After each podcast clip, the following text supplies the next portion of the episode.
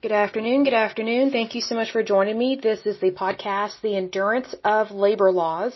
I'm your lovely host, Lesley Sullivan, and today is episode 284, and we're going to take a look at what is called the Pure Food and Drug Act. We have not discussed this. We have discussed the Food and Drug Administration. We've discussed different things of that nature, but we have not talked about this because this actually precedes all of that, so this is very interesting. So again, this is the Pure Food and Drug Act, and just a little bit of background quickly. This was effective January 1st in 1907, so it goes back quite a ways. It has had several, I would say, acts that have been appealed and then amendments that have been added over time. Um, some major amendments include the Food, Drug, and Cosmetic Act of 1938 and then the Food Quality Protection Act of 1996. So let's take a look at this a little bit more in detail. It says the Pure Food and Drug Act of 1906, also known as Dr. Wiley's Law, was the first of a series of significant consumer protection laws, which was enacted by the Congress in the 20th century and led to the creation of the Food and Drug Administration. Its main purpose was to ban foreign and interstate traffic in adulterated or mislabeled food and drug products and it directed the U.S. Bureau of Chemistry to inspect products and refer offenders to prosecutors. Thank goodness, right? It required that active ingredients be placed on the label of a drug's packaging and that drugs could not fall below purity levels established by the United States, uh, I guess, Pharmacia. Well, they're saying pharmacopoeia, but it's like United States pharmacy or the national formulary. So there are a couple of different words here that are used. There's the United States Pharmacopoeia. I have not heard of that, but there are different agencies that go under, I would say, the umbrella of the United States regulating drugs and pharmacies and things of that nature. And so we will take a look at those uh, more closely, but on an individual level, like separate topics, because anything to do with pharmaceuticals is a lot to handle. So, but we're definitely going to take a look at, just not specifically in this particular episode. Um, but moving on, it says in the late 1800s, the quality of food in the United States decreased significantly as populations moved to cities and the time from farm to market increased. I totally believe that. It's very true. Many food producers turned to using dangerous preservatives even formaldehyde to keep food fresh. Simultaneously, the quality of medicine was not good at all. Uh, there was what was called quack medicine was frequent, meaning someone claimed to be a doctor, but they're really not. Um, it's it's a type of fraud, and it's really quite horrible and led to many deaths over the years. But it says quack medicine was frequent, and many drugs were addictive or dangerous without actually providing a curative effect. Opium and alcohol were chief ingredients even in infant medicines.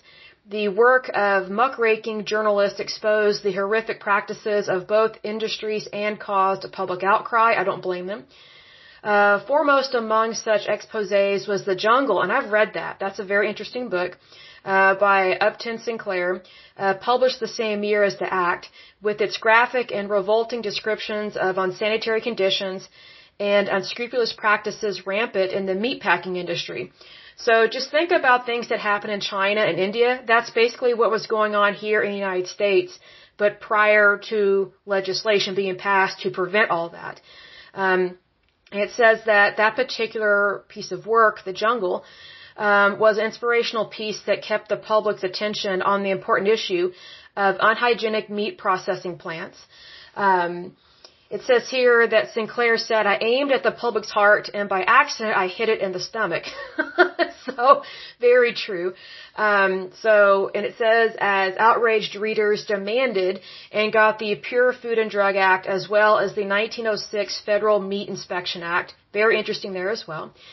Uh, moving on, it says the Pure Food and Drug Act of 1906 was a key piece of progressive era legislation signed by President Theodore Roosevelt, a Republican, on the same day as the Federal Meat Inspection, uh, Meat Inspection Act. Enforcement of the Pure Food and Drug Act was assigned to the Bureau of Chemistry in the United States Department of Agriculture, which was renamed the United States Food and Drug Administration in 1930. The Meat Inspection Act was assigned to what is now known as the Food, Food Safety and Inspection Service, which remains in the United States Department of Agriculture. The first federal law regulating foods and drugs, the 1906 Act's reach was limited to foods and drugs moving in interstate commerce. So basically, if something did not cross state lines, they had no jurisdiction to implement anything. That's different now, but that's how it was back then.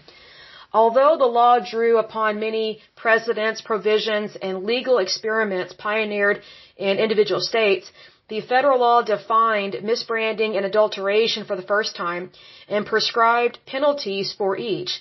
The law recognized the U.S. Uh, Pharmacopoeia and the National Formulary as standards authorities for drugs, but made no similar provision for federal food standards. The law was basically a truth in labeling, uh, labeling law uh, designed to raise standards in the food and drug industries and protect the reputations and pocketbooks of honest businessmen. Well, that's that sentence is not completely true. So um, it, it it's a good law.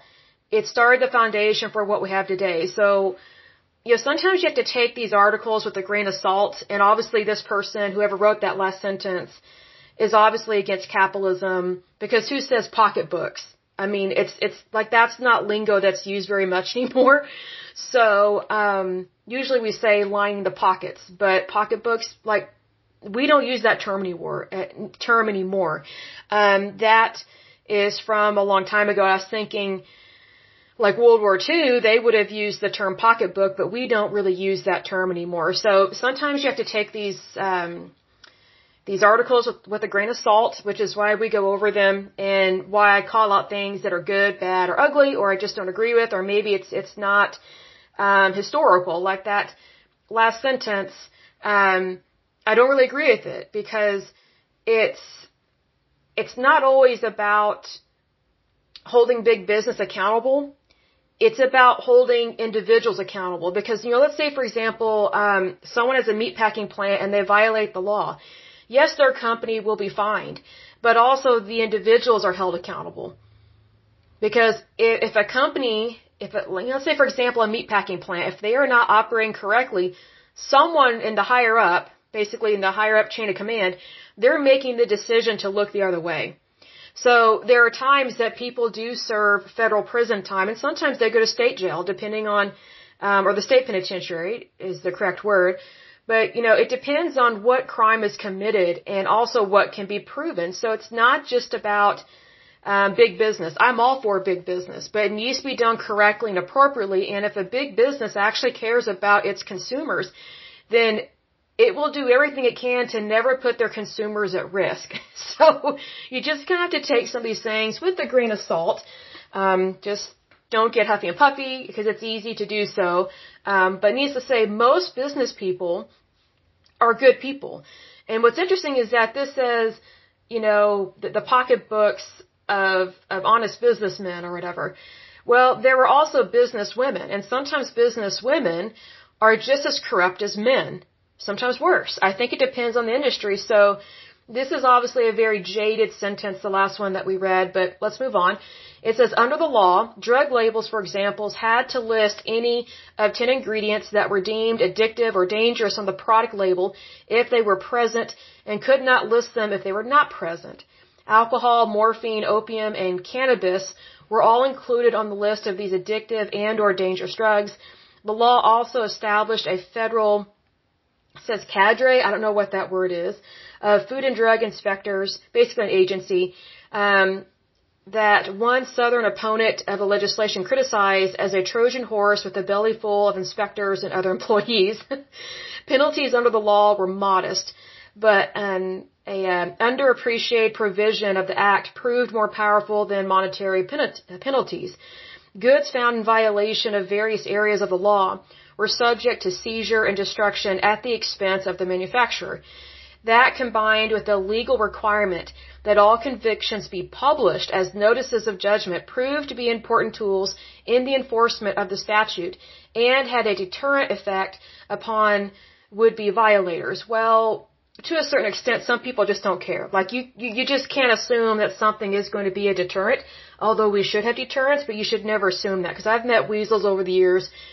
There isn't a law in the books that would stop them from doing something. I mean, it's just some people just don't have ethics and morals, and they choose to be that way. But, but behind that, sometimes there is a natural character flaw, and they have chosen not to address that character flaw, and so they don't care to change and to become a better person. But anyway, it says deficiencies in this original statute, which had become noticeable, uh, noticeable by the 1920s, led to the replacement of the 1906 statute with the Federal Food, Drug, and Cosmetic Act, which was enacted in 1938 and signed by President Franklin Roosevelt, a Democrat.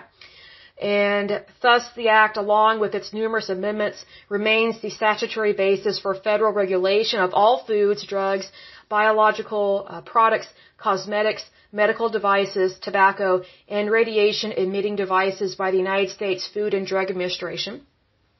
I'm gonna skip this next part because I think it's just too much detail. It, it goes on to, or into about history of the passage of it. Um, but it's just part of the draft and I don't care to read that part.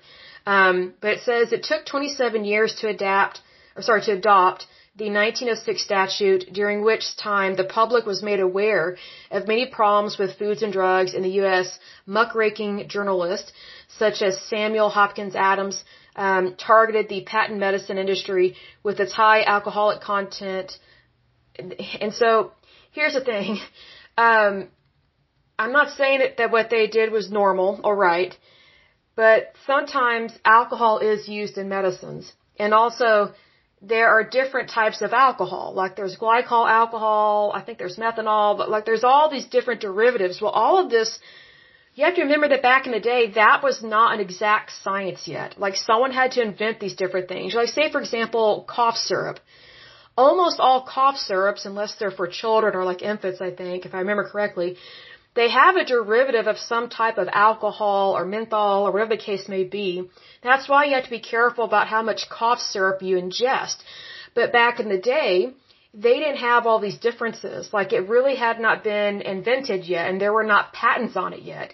So a lot of these companies, whether they were good or bad, most of them good, they were experimenting with all these different products. It's like I've said in times past. Everything had to start somewhere. And unfortunately, whenever you're starting something new, you basically and anyone that participates in your product are the guinea pigs. That's just how it is with anything. It's the same thing with chemo. It's the same thing uh, with, with biologics. I mean, it, it's the same thing with with tires or cars or even the electric car. At one point in time, the electric car was brand new. Well, we've learned a lot about electric cars. Not a big fan of them, but I mean, just think about all the horrific car wrecks that have happened because a electric car or a self-driving car drove a person or a family off a off a cliff or into a wall and it killed them. So there there are things uh, that things have to be addressed. Like you have to work out the kinks. So it's it's not always what you think it's talking about whenever it's talking about oh these companies they didn't care they're just trying to manufacture stuff i'm sure some were not very good manufacturers i'm sure i'm sure some of them were greedy but not all of them because many of these companies that started way back in the day are companies that we still have today, like Nabisco. I mean, think about that. So not every company that was, you know, making products way back in the day, not all of them were bad. Not all of them. In fact, many of them were good, and many of them hired scientists and researchers to make sure that, that the product that they are producing is actually what is needed. Like if you take a look at the history of cat food and dog food, you know, we, we don't realize this, and I didn't know this until I, until I saw a documentary recently about cat food and dog food, but someone had to invent that. Prior to the turn of the century, there, there really wasn't any dog food or cat food. Dogs typically just ate scraps from the table, and cats they were considered mousers, so their diet was mostly rodents. But it was over time that dog food and cat food were invented, and there was one company, I can't remember if it was Friskies or Purina, I'm trying to remember which one it is or was, but um, they actually created a scientific uh, laboratory and they studied like like 180 dogs because they want to know, hey, if we make a dog food, because it started with dog food, not cat food. If we make a dog food, what all do we put in it? Like, what do dogs need uh, nutritionally to be healthy? And so they did blood work, they hired all these scientists, and so it created like the largest lab at that time to study dogs and their their nutritional value that they need. Another thing that you need to remember is that veterinary science was in its infancy around the turn of the century. It was very crude and it was not what it is today, not by any means. And so um, because of the research and development that was done basically to invent dog food and cat food, the the world of veterinary medicine greatly expanded because prior to dog food and cat food being invented, veterinary medicine was not really for dogs and cats. It was mostly for farmers and their livestock. You know, vets were mostly trained on horses and cattle and pigs and things like that. Why? Because of agriculture and because of meat products and things of that nature. Well, over time, people were starting to really love their pets and they were starting to see their dog or their cat as their pet. It wasn't just um, for you know herding cattle or for catching mice because another thing you have to remember is that more and more people were leaving the country. I don't mean like the United States, but they, they were leaving the the boonies, so to speak, and they were moving into the cities. Well, obviously, if you live in the city, you don't need a dog to herd cattle because you don't have cattle in the city, but you might really like having a dog. And so because so many people moved to the cities, more and more people saw dogs and cats as a pet and they didn't see them as just something that you you feed scraps to and they're not really part of the family. You know, dogs and cats became more and more part of the family the more people moved to the city and because people moved to the city, people needed food to feed their, their dogs and, and their cat. You know, so they had to think of a way to provide that service and to provide that product. So now we have Petco and PetSmart and it's a multi-billion dollar industry now. Multi-billion dollar. Just think about toys that are made, all the different brands of cat food, all the different brands of dog food, cat carriers, pet carriers. I don't think reptiles are pets. I think that's creepy and disturbing because they're cold blooded. Um, and they're not loving. So it's, and I just think that's creepy. But to me, a pet is like a dog or a cat, maybe a, a, a rabbit. Um, but for sure a dog or a cat. Well, all these things had to be invented. So, you know, what's interesting is that, um, also in this documentary I saw not too long ago, it talked about how originally there was no cat food. It was just dog food. And dog food um, used to be made from anything and everything. Like before there was labeling, before there was um, consistency in what they're putting in there. Um, there was a brand, I can't remember the name of it, but they actually put on their label, basically, we're proud that we put horse meat in here. Well, the public was really upset about that because they're like, hey, I don't want you, you know, slaughtering horses just to feed that to a dog. Find something else to put in there. And so there's a big outcry about horses being needlessly slaughtered, and sometimes these animals, uh, these horses were diseased. That's another thing.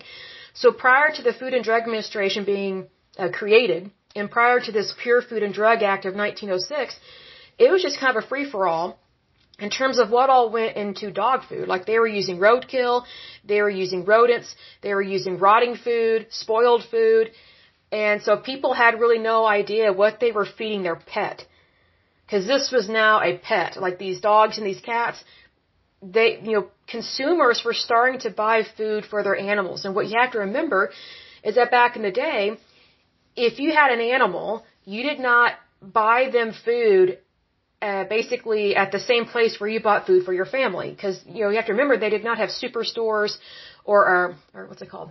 Super centers or grocery stores like that. If you wanted to feed uh, you know, an animal or pet, you went to the food store or the, the feed store. Sorry, you went to the feed store, which is typically where farmers would go to buy grain or food or hay for their, their cows, their horses, their pigs, whatever. And so it was really interesting to see in this documentary. I think it's on the History Channel, I think, if I'm not mistaken, but it showed that people's perception of dogs and cats changed over time. But initially it was considered repugnant to sell dog food at the same place where people go shopping to buy their food for their family. So there's just kind of this this public attitude problem towards pets. But you have to remember that, you know, we're, we're talking about a lot of people that went from being farmers to working in the city. And there's that farmer mentality. You know, I've talked about this in times past. There are many farmers, even still to this day, they, they don't have a very positive opinion of dogs or cats and they don't care if they live or die. They, they just view them as something that is used on their farm, on their property. They don't really see them as a pet. So that was the common mentality of people way, way, way back in the day, basically at the turn of the century. But again, the more people moved to the city, the more people realized that, hey, you know, these dogs and cats that we have, they're actually part of the family. And so we need to care about them. And so another part of this documentary that I saw was that initially people, or not people, but the, the companies that were making the dog food, they initially were just trying to sell dog food as cat food, and guess what? Cats did it, did not eat it. It was a total flop because cats don't eat dog food. Dogs will eat cat food because it's higher in fat, but it's not vice versa. So a very specific um, research and development. Uh, I think it was by Friskies. Am I wrong? It's either Friskies or Purina, like one of these larger companies or whatever. They came up with the first cat food the, the, the first dry food, I should say. And so what they noticed was that cats really love fish. So they add a fish flavor to their cat food and cats were more likely to eat these, these little pebbles of food that were specifically made small for cats, okay? What they noticed is that when they put a layer or a coating of fat on, on, on the outside of this dry food, cats will eat it. And also, it's very nutritional for them. So this company invented the first dry food cat food for cats. Later on, I can't remember if it was the same company or a different company, but they invented canned cat food. And then Fancy Feast, you know, like that real pretty cat that has like a, a, um, I guess like a, a martini glass in front of it and it's eating wet food out of it Fancy Feast and that kind of advertising, that kind of product, I think came out in the 1980s. So there are many things that have been invented over time, but someone had to think of it. Someone had to invent it. That's my point. So yes, there were manufacturers back in the day that were making food for people, and yes, they were putting not so good stuff in it, but also, um, how is that any different than all the corn syrup that's being put in much of our food and people are getting addicted to corn syrup and they're getting addicted to sugar. Well, we still have manufacturers today that are trying to make their products addictive and to you know give people a high or something. Well, take a look at Red Bull and the and these energy drinks and things like that. There was actually a scandal years and years ago. I can't remember if I was still in college or right after college that this kind of hit the fan but there were many energy drink manufacturers that got in trouble. It's like those those little bottles that like I don't know I don't think it's ephedrine, but um well maybe it is, I don't know, but it's like these little bottles of uh energy, uh, I guess energy drinks or whatever or these pills. It's like NoDoz or whatever. It's what students would take to stay up all night to study. I'm like, look, if you have to stay up all night to study, maybe you've got a bigger problem. you know, I never took that stuff. I was like, I'll just study during the day so I can sleep at night. But anyway, like these NoDoz uh, pills and substances that people were buying, it's mostly sold at gas stations. There were many young people that died from heart attacks because of this stuff. And so many of these products were, were pulled um, from the shelves and from the market, and rightfully so, because th- there was really no guidance on the packaging of how much you're supposed to take, and also like a, a petite woman, let's say a petite woman's like five foot one, she obviously cannot take the same amount as a football player that's like six foot five, 280 pounds, but yet the, the same amount was being sold regardless of what you weighed and your height and how your body metabolizes things. So those things were pulled and then there was a diet pill. Was it Dexatrim or a different one? It did make you lose weight, um, but it sped up your heart. So obviously, when you speed up your heart, you're going to be burning more calories because your body thinks it's exercising. Well, if you are continuously taking a diet pill for like weeks on end, you're, you're going to do damage to your heart. That's just how it is. It kind of reminds me of Karen Carpenter. Loved her music, I love her voice. She died way too young. I think she died when she was like 35 and she, she passed away in the 80s. Um, she suffered from anorexia bulimia and one of the things, um, that she did that is really bad when you have those conditions is first of all she's making herself throw up and then she's taking laxatives. So what's really bad about all that is that it affects the electrolyte count in your blood. Well, electrolytes, think about electric, electro. Well, your heart has two functions. You have basically the the electrical component of your heart and then you have the pumping uh, component of your heart. So basically, whenever you, you go see a heart specialist, sometimes you might have to see two different specialists because you have a specialist that understands the electricity of your heart because it's pumping, right? It's, it's alive, it's moving, you know, it's pumping blood. Then you have the actual pumping part of the muscle of your heart. Well, unfortunately, when you force yourself to vomit all the time and when you use laxatives, you're losing a lot of electrolytes that are in your blood and in your body. And the more electrolytes you, you lose, the harder it is for your heart to pump. It just is. Because your body needs electrolytes. It's kind of like, you know, whenever you have an upset stomach or, or if you have a sick child, typically what you give them, you give them Pedialyte or when I was a kid, um, we were giving Gatorade like good old fashioned, uh, good old fashioned Gatorade, like the fruit punch flavor. That was pretty much all that was out when I was a kid. Well, does it have a lot of sugar? Yes, but it also has electrolytes, and you need that sugar. So your body needs that to recoup whatever you are vomiting and whatever you are, excuse my language, pooping out. Because one way that, for example, uh, babies can get real sick real quick is if they have nausea and diarrhea because babies they're, they're so tiny and they can easily get dehydrated.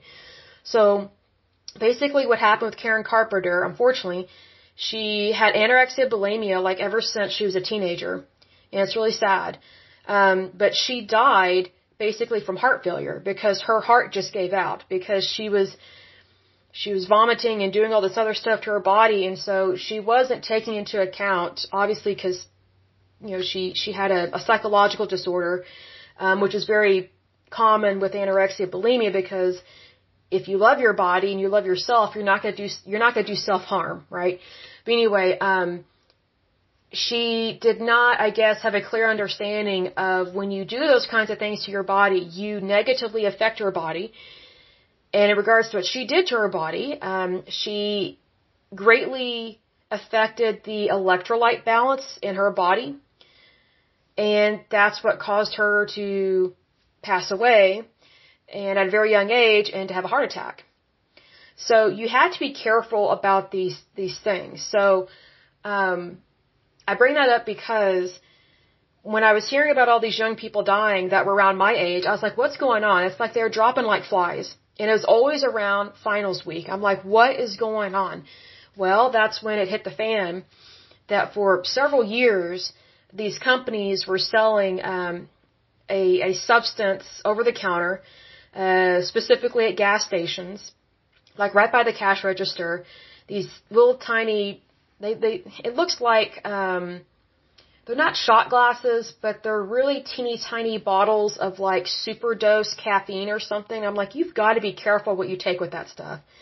I mean, you you just do. I mean, taking one of those tiny little bottles of NoDoz or high energy, that's like drinking a 24 pack of Mountain Dew or Coca-Cola and expecting to be normal. Like you're just over consuming caffeine.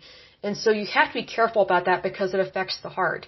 Well, getting back to this with, with food and drugs and, you know, like with dog food and cat food, the, these companies that were making dog food and cat food, they hired scientists specifically to study dogs and cats.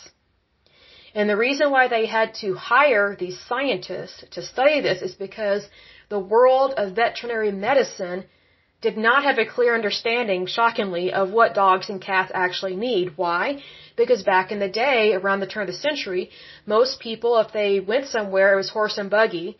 If they lived out in the boonies, if it was in the city, it might be horse and buggy, but it also might be the trolley. But if you don't have access to those things, then you would walk.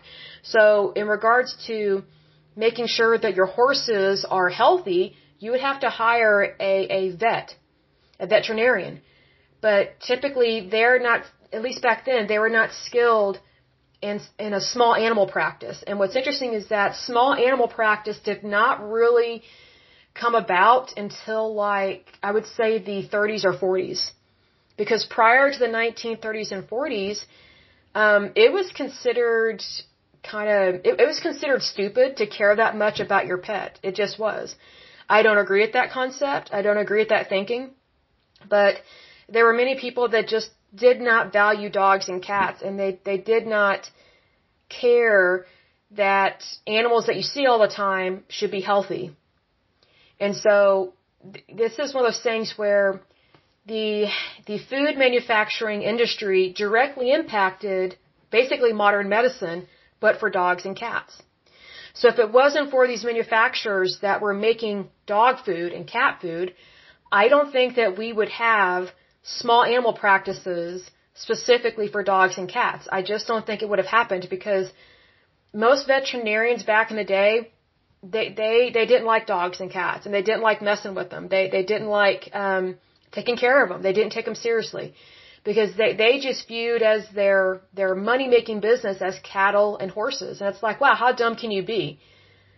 I mean, just think about how much money people are willing to spend on their dog or their cat these days. They were willing to spend that back in the day, but because people that actually viewed a dog or a cat as a pet, they were made fun of in literature. Like you can go back to books uh, that, that were written, like even short stories and novels, and people that had like a special pet, like a dog or a cat, way back in 1800s or early 1900s, they were mocked and made fun of and ridiculed, um, even even in fictional novels and things like that.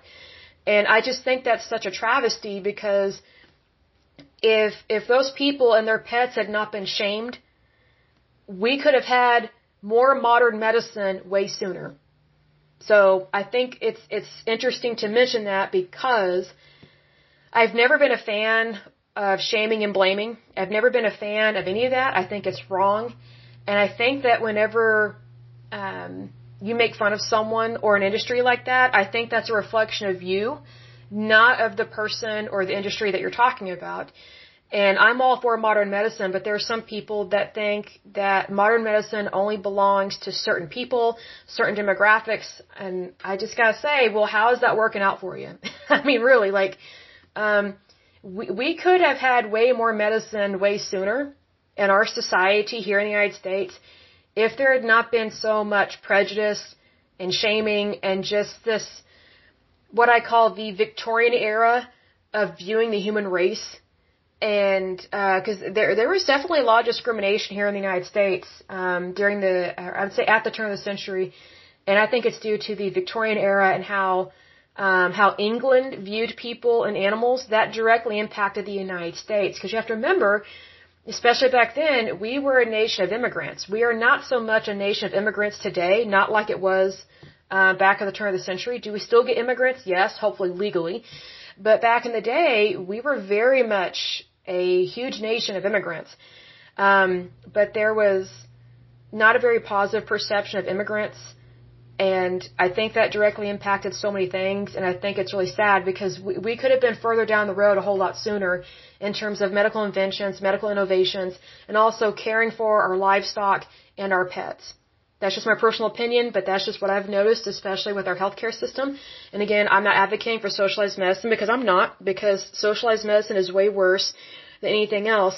But I'm saying that if we had privatized way sooner, things could have been way better. But because we did not privatize things, um, there was more of the gentry that kind of ruled things back in the day.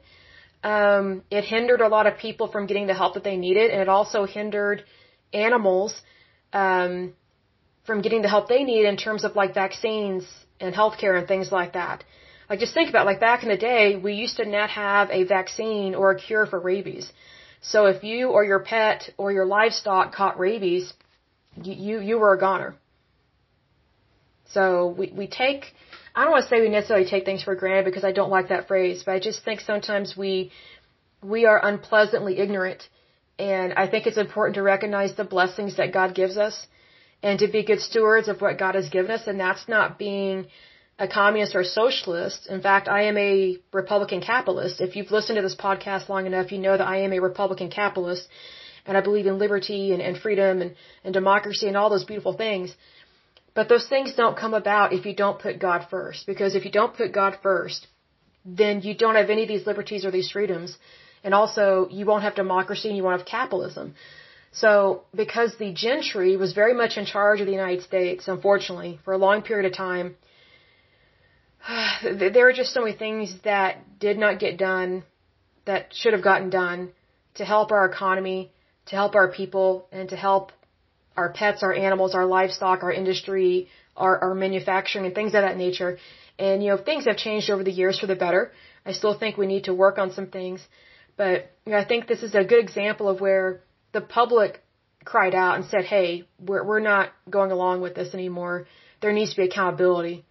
And, you know, this also is a precursor to the Consumer Protection Act. So we're going to take a look at that as well because I think it's very important to recognize that regardless of where you live and how you vote, you are a consumer and you have rights, especially if you're a citizen of the United States. But I will go ahead and end it there for this lovely podcast. But as usual, until next time, I pray that you're happy, healthy, and whole, that you have a wonderful day and a wonderful week. Thank you so much. God bless and bye bye.